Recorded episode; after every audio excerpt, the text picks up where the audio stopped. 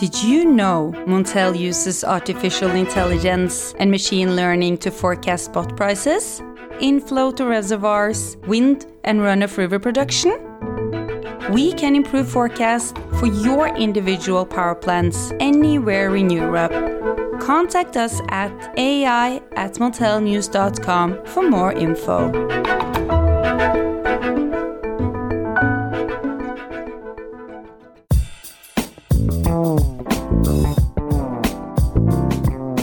Hello, listeners, and welcome to the Montel Weekly podcast, bring you energy matters in an informal setting.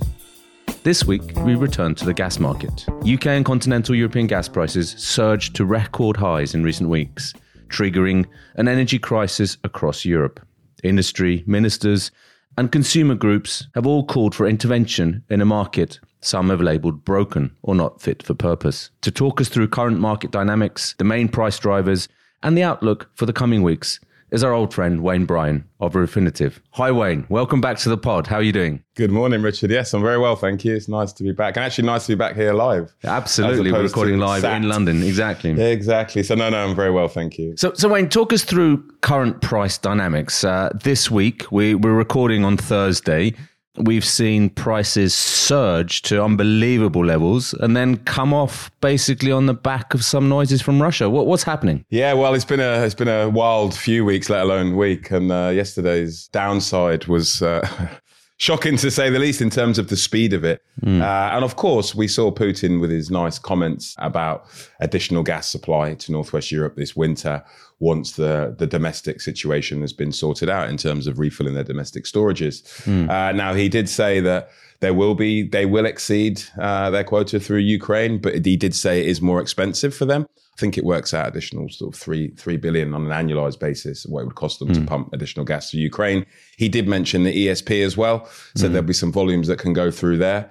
The so ESP being what? The, the, the actual index, yeah, the yeah. ESP electronic sales platform. Yeah, uh, they've been push, they've yeah. been yeah they've been pushing you know, the delivery through that for a while now. I don't think we've seen anything since August this year, but he did signal that as well. And also, he just had a generally, you know, a nice tone about we're here to help Northwest Europe solve their gas shortage problems. And of course, you know, me obviously being a trader before, I think what you've seen here is a classic case of buy the rumor. Mm. There's no concrete bookings of any additional volume yet, mm. as far as I'm concerned, unless you've seen something I haven't. Mm. Um, so again, it's a classic case of buy the rumor. And the price did rise quite quite steeply in the previous session. And again, more comments from Gazprom, this time from, I think, the head of one of their uh, exports. And he was talking about there's ashberries on the trees, uh, which means it's going to be a cold winter in Russia. So we're going to again prioritize domestic over exports. Mm. And that was the day before. So you can just see what what's happened in the last couple of days. I mean, it's, I mean, for me, it's unbelievable to see the, the NBP over 400 pence a therm and then trade back where it did was quite startling. Uh, and I feel sorry for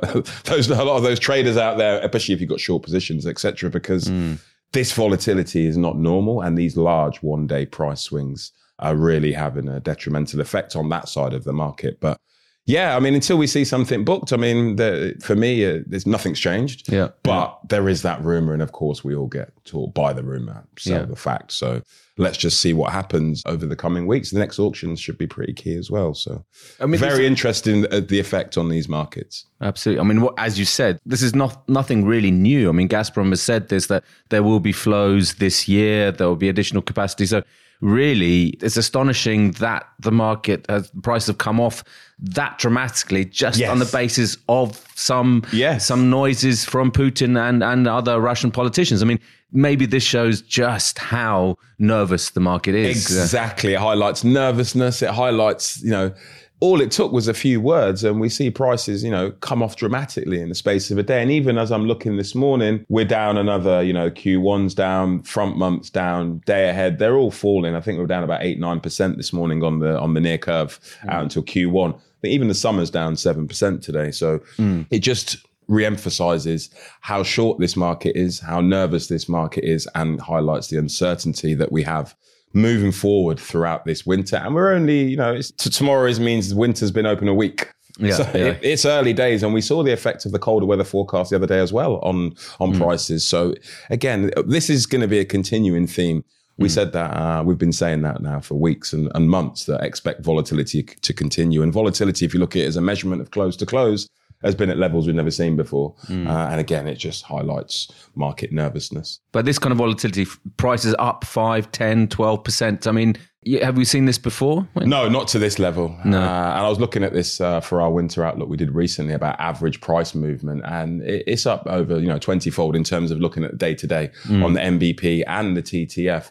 Where we used to, you know, we used to price volatility, but hmm. I mean, we've been seeing 50 pence here, you know, 20 euros here, sort of hmm. movements we're really, really not used to whatsoever. And it's just, yeah, it, it's making the news. And that's the, that's one thing I always say. I've never had so many requests. And I've never had so many requests from people to speak about this uh, Yeah, because you turn on the, the TV, it's on the front page. I mean, yesterday they were on the news. They were talking again about gas prices was the main headline, hmm. talking about Putin. I see Putin's face all over the news today. But he was always going to have an impact on this market, and I think we've spoke about it before. And I think even in previous times I spoke to you guys, the effect he has on just hmm. a few words, like Donald Trump on the on the crude market and global markets hmm. in the past. This has shown the influence Putin has. But I think it was his openness and his willingness to sort of be conciliatory and offer these additional volumes to, Absolutely. to Europe. Very nice of him. Very kind man. Very um, kind So man. we're quite lucky to have you on board here, Wayne. You know, you you must be, you know, much sought after. Your your opinions on what's happening and and your explanation. So.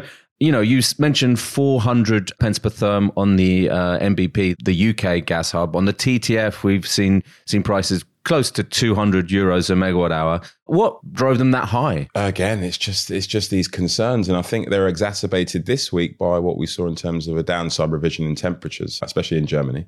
And I think with that colder weather, again, we want to be injecting, but we're still going to be withdrawing throughout this winter. And there is, if you look at some different potential scenarios, a beast from the east scenario in tandem with a lack of LNG due to steep Asian prices would result in this, you know, say we're going to run out of gas, of course, because that, that's a bit, bit too much scaremongering, but we're going to drain these storages even more. And I think the concern is if we end up below last year's levels when we get to the end of the uh, winter season, it's like we're kicking the can down the road and we're going to mm. face these same problems again. Maybe not as strong next summer because we won't have the extensive maintenance that knocked out a lot of UK and Norwegian production uh, last summer, which also you know was a was a fundamental factor into why uh, we entered the winter with storages at such levels. what's happening here with Gazprom and Russia? Is this geopolitics? Is it is it Gazprom saying, look, you know, if you don't approve Nord Stream two, look what happens to your prices. Look what's happened happens to your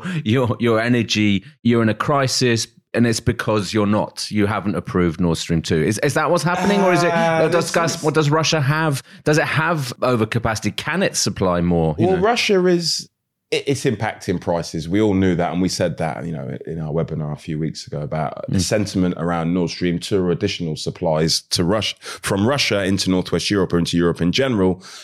And milder weather can is the one two of the only factors that can push this market down or make it a bit more comfortable. Hmm. So in terms of Russia, number one, they're satisfying all their contractual obligations. They've delivered as as they said they would to all their clients. Number two, one of the reasons, again, we, we, we talk about Nord Stream 2, and of course they want it up and running. They've got the, the transit contract with Ukraine that expires in the 2024. And obviously it seems like they won't want to be extending that at all. And now that probably has a political aspect to it, which um, I don't like to get involved in these uh, political issues, but you can tell from the outside that, you know, with what's happening with, with Ukraine and Russia, they're going to be averse to, you know, sending more gas through that. And by not buying post 2024, it proves that. Uh, and also, as well, if you look at their own domestic problems, they've had, I think they entered their the start of summer with their domestic storages down a good 20% against where they were the year before. So they have a priority to prioritize their domestic market. They have to refill their storages by November the 1st. And it was always been thought of that once that happened, we could see some additional gas coming into Northwest Europe. Also, as well, in terms of production, we don't get all the data, of course. I think it comes mainly monthly, but we know that Russian production has had its issues this summer with the fire at the condensate plant. We've also seen them produ- producing close to capacity. So, do they even have that additional capacity hmm. to produce more gas and send it to Europe? We did see the talk the other day talking about Novatek. Perhaps they could put an, put 10 BCM into the market. Again, something that Putin had identified. I'm not too sure Gazprom were too keen on it, but again, there is the potential for additional gas into Northwest Europe. As Putin said yesterday, we might push it by the ESP. or we're going to increase our flows via Ukraine, uh, or they can buy more on the month ahead auction. So they've they've got options, but. I don't think it's right to blame Gazprom. They advised the market what they were going to deliver. They're delivering that all their customers. But what you will see is if you look at Northwest European storage inventories, now if you look at them as a whole, you see there are at these, you know, multi-year lows. Now, if you separate that and take away what we know Gazprom has in its store capacity, you know, Haidach, Rehden, etc. Mm. If you look at that chart of just Gazprom controlled storages, they're significantly below uh, where they normally are this time of year. Now, that was a case of earlier in the year, Gazprom was satisfying their contractual obligations through Northwest European mm. storage. Mm. Now, if you then take a step back, look at the Northwest European storage inventory without the Gazprom storages uh, or the, where they hold storage, you can see we're around 2018 levels. We're not we're not we're not as bad as we thought. So hmm. you can point the finger at them, but not in a direct way. It's hmm. their strategy and their way forward to use their domestic storage, or sorry, to use their European storages hmm. to satisfy long long term contracts, and that's what we've seen, and that kind of explains the shortfall. And I think there is some, watch what I say here, there is some sort of pressure in a sort of underhand way that is, look, you need this gas. We've seen what's happening now with inflation. Let us uh, let us get access to Nord Stream 2 quicker than the six months, because we all know now it's four months from the German regulator, and then the EU have two months themselves. So it could be six months. All the paperwork was in, I think, on September the 9th. So I've always said, and I said this in in, in our um, webinar as well, in some reports, that I believe that we might see a speeding up of the certification process in order to ease the pressure on gas markets. Hmm. That doesn't look quite as needed now in light hmm. of yesterday's comments, but it still could be a possibility. But then you have the unbundling rules as well. Hmm. We know that AG have complained against the original decision allowing that would allow you know third party access to the pipeline. So you've still got that as well rumbling on in the background. We didn't foresee any uh, Nord Stream 2 volumes potentially until Q1. We hmm. looked at a few scenarios where we factor it in in Q1, but we didn't expect any flows via Nord Stream 2 this quarter Okay. or by the end of 2021. So, yeah, Russia's playing, you know, a huge part uh, hmm. in this. Let's not, you know, let's not shy away from the truth. Hmm. They're centric to all what's going on, but when people start attributing blame to them, that's when I find it's. I think it's a bit, bit too easy. I think to to blame Russia. And as you said earlier, you know, the ash berries are on the trees in, in Russia. So, you know, they're expecting a very cold winter Yeah. as well on top of that. So, yes. you know, uh, yeah. And if you look at the forecast for Ukraine and Russia moving forward, it looks a bit colder than, than normal. So Yeah. that again, who can blame them for satisfying their own domestic market and making sure they've got security of storage for their own people? I mean, there's I don't see anything wrong with that personally, but hopefully they get filled soon as possible. So then we might see some additional gas uh, into Northwest Europe, or as Putin said yesterday, via various means. So Yeah. again, it's all to be it's all to be seen. Like we said at the top of the show, Mm. nothing's changed. Nothing. I've seen no you know agreements of uh, additional capacity, but but we do know that now there's rumours of it. The, the market has listened to these rumours, and the effect is quite apparent on today's and the today and yesterday's prices. And the way prices tumbled and how quickly and how they've accelerated down, has that taken you by surprise, Wayne, or is that something you expected? Well, I wouldn't say the actual the the num yesterday was quite was quite an extraordinary day if you look at the chart. I mean, Yesterday being Wednesday, Yeah, yeah, sorry, yeah, yeah, yesterday in yeah, Wednesday when we saw this. You know, Dutch futures went up forty percent, and then you know they ended up down at the end of the day.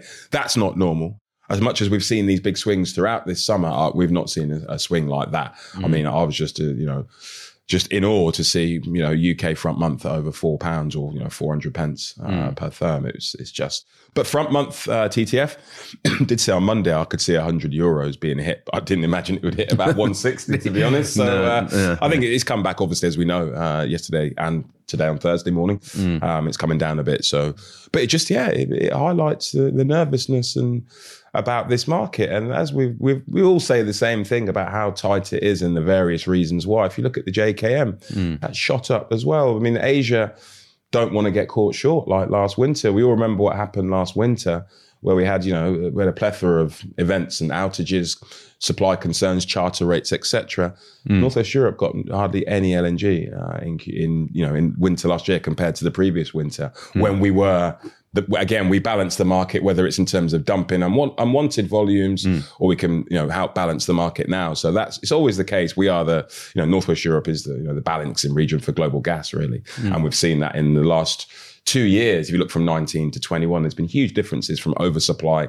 Now we've lurched straight into undersupply. So yeah, we are far too reliant, I think, on on that, on LNG, and you can see that in some of the price movements and mm. concerns for this winter. What are your expectations for the coming weeks, Wayne? I mean, do you expect to see the volatility to continue? We'll have 40% up and 50% down or what do you think I think thi- that 40 50% could happen again but I'll be I'll be loath to say it wouldn't move as much as that. We're seeing some demand side response now with you know big fertilizer companies obviously in the UK they're back online but we can still see a fall in industrial production. You look yesterday, as the last few days, there's been news breaking of large producers of whether it be zinc or other manufacturers saying, "Hey, these prices for us, it's unprofitable. Hmm. You know, we can t- we'll, we'll stop production because it's not. I saw a Hungarian company yesterday said the same. Every one euro increase adds a quadruple increase on their actual cost. People are also passing these costs down to end users, which is also helping this energy inflation that the whole of the European Union is seems to be worried about and talking about a lot more.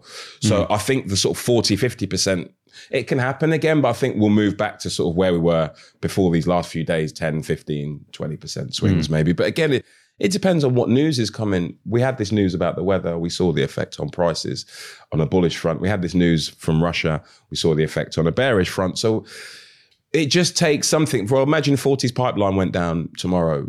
You know, these things are there. They can happen, you know. Hmm. They can happen like we've seen. We saw Hammerfest go down. I think that's not, not back on till next year as well. So these things can happen. If we get anything unplanned outage wise, we saw the IFA interconnector, maybe mm. some more French strikes, anything like that that tightens this market can have a, a sort of exacerbate the effect on price movement. So I think the 40, 50% like we saw yesterday, I'll be amazed if we see that again. Uh, amazed is probably uh, too far of a word, but I'll be surprised if we see such a move in intraday like we saw yesterday.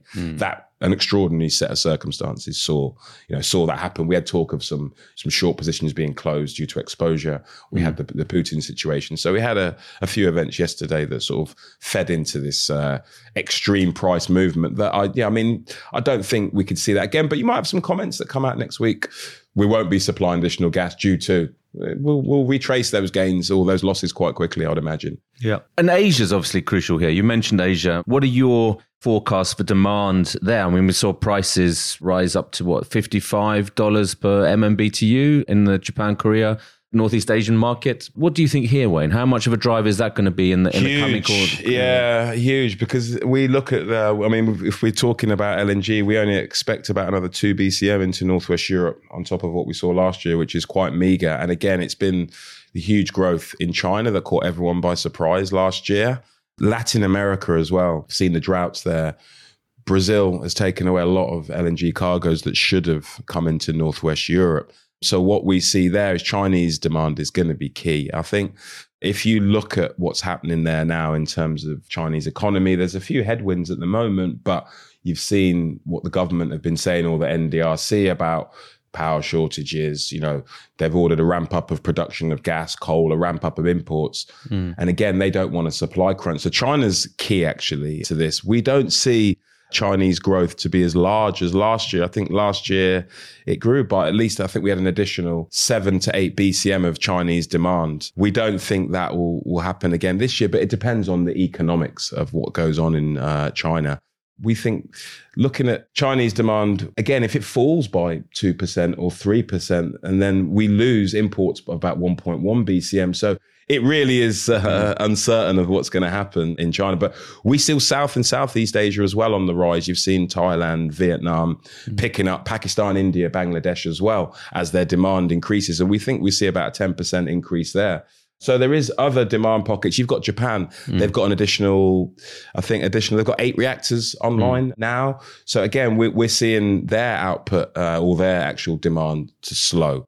But again, these nuclears might not come back online. We might have some further problems, which again affects the sort of balance. You've got South Korea.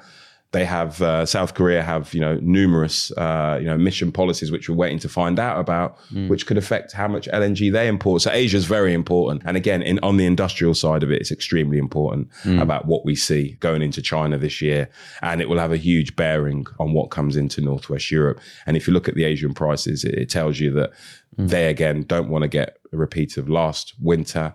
So what we might see is as we move into, if we do get a bit of a milder winter and move into sort of Q1, we might see like last year towards the end of Q1 uh, a ramp up of cargo arrivals mm. into Northwest Europe. But again, it's it, the weather is one of the big uncertainties so far, and that also will drive what we see in terms of demand from China. I mean, everyone wants this gas. Uh, you know, it remains to be seen, as you say, how, how much of it will actually uh, come to Europe and at, at what price. What prices need to be to attract that into the European market. But Let's talk a little bit about the market dynamics, Wayne, in the sense that, you know, we, we see backwardation in the market. We see as in prices further out on the curve are far below what they are now for, for the near term.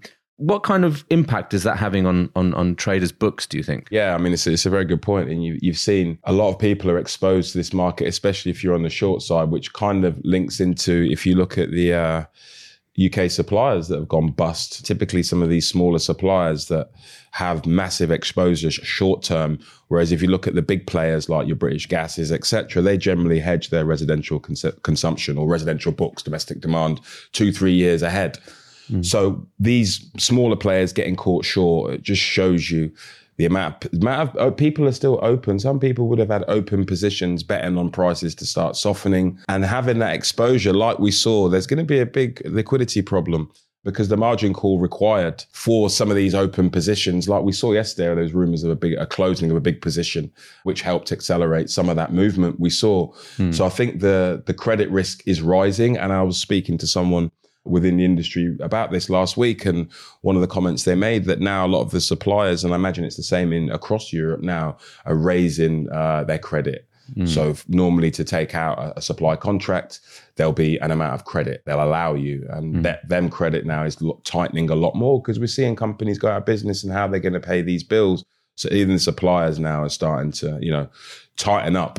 Mm. And I mm. think that's that's happening across whether you're a producer, whether you're sorry, whether you're, you know, a supplier, whether you're an actual trader, whether you have clients to actually buy energy for, or you're just prop trading, which you're seeing a lot more, a lot more people have come into this market now due to the volatility. Uh, it, has been exhibiting.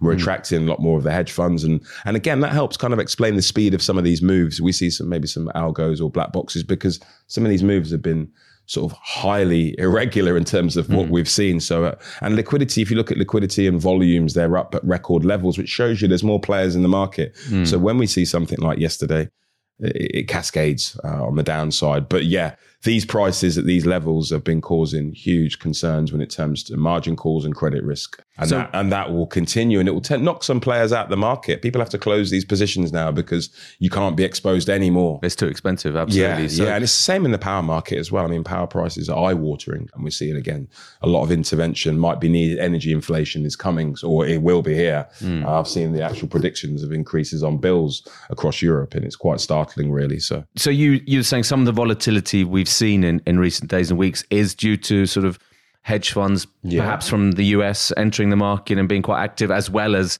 uh, black box uh, yeah. trading. Then. I wouldn't say where they where they're from the US or not, not but yeah, yeah, um, but yeah, from from yeah, we've definitely seen increasing activity, and you can look at the you know the ICE volume reports and that will show you there's a lot more interest at record levels in these contracts and open interest as well. So mm. there's a lot of people you know on either side of the fence here, you know, waiting for outcomes. So when we see these swings, it forces whether it's compliance buying, you're hitting stop losses on either side. So again, you're being forced to buy more. And again, yeah, we are seeing more of these, definitely more influence from people who won't be taking delivery of these, uh, mm. of this gas, which only makes it not to say unfair is the wrong word, but it kind of increases the strain on those that are expecting delivery, those that are, you know, really exposed, like these smaller suppliers, mm. like these big manufacturers who are really, really getting caught up in this. As, as you mentioned, you know, you, are saying industry is suffering, consumer bills yeah. are going to go up. We're seeing the, the the role of speculators in these markets, in a sense. Do, do you think that will increase the call for some kind of political intervention? We're seeing the noises in in certain European countries that you know maybe if consumer bills are up because of, sort of hedge funds activity, maybe that's not sort of uh, very politically sound. Do you expect any moves? To- uh, well, there's been already rumours of political intervention, but I was, I was reading something they were talking about having, you know, a regional, let's buy gas for the region. So uh, how would this possibly work? It's noise, and also it's it highlights. Like I think even Putin said it. It highlights that people did say, you know, that the spot market might not be the best way forward, just putting everything on the spot longer term contracts do have their benefits. And we've seen that. And again, it was highlighted yesterday by Putin about that. So I think intervention, they're talking about it, but to actually, you know, to go through and actually implement, looking at some of the things they're trying to think, talk about doing, I don't see it. Maybe in the carbon market, they can, you know, they can release more, you know, permits into the market or help down push that price. But in the gas market, I think it'll be hard, and you can't put caps. How could you put a cap on the? I saw someone say about a cap on the wholesale price. That's that's never going to happen. Let's be mm. honest. Defeats the whole object of the market. You put a cap on a wholesale, you know, natural gas market. It defeats the whole point of it. Mm. So I think intervention, yeah, intervention might come by way of you know, let's facilitate the speeding up of this certification process, and of course the unbundling process as well. That might be some political intervention, but in terms of anything else. I think they're going to find it hard uh, when I look at some of the you know potential ideas to actually implement these. So Wayne, thanks ever so much for for joining the Montel Weekly podcast. Great to have you on on board again. So thank you again. Thank you. You're welcome. Always a pleasure. Have a great day. So, listeners, you can now follow the podcast on our own Twitter account, aptly named the Montel Weekly Podcast. Please direct message any suggestions, questions, or you know, let us know if you if you think you have a good idea for a guest on the show. You can also send us an email to podcast at montelnews.com. Lastly, remember to keep up to date with all that's happening in energy markets on Montel News. You can subscribe on Apple Podcasts and Spotify or wherever you get your podcasts from. Thank you and goodbye.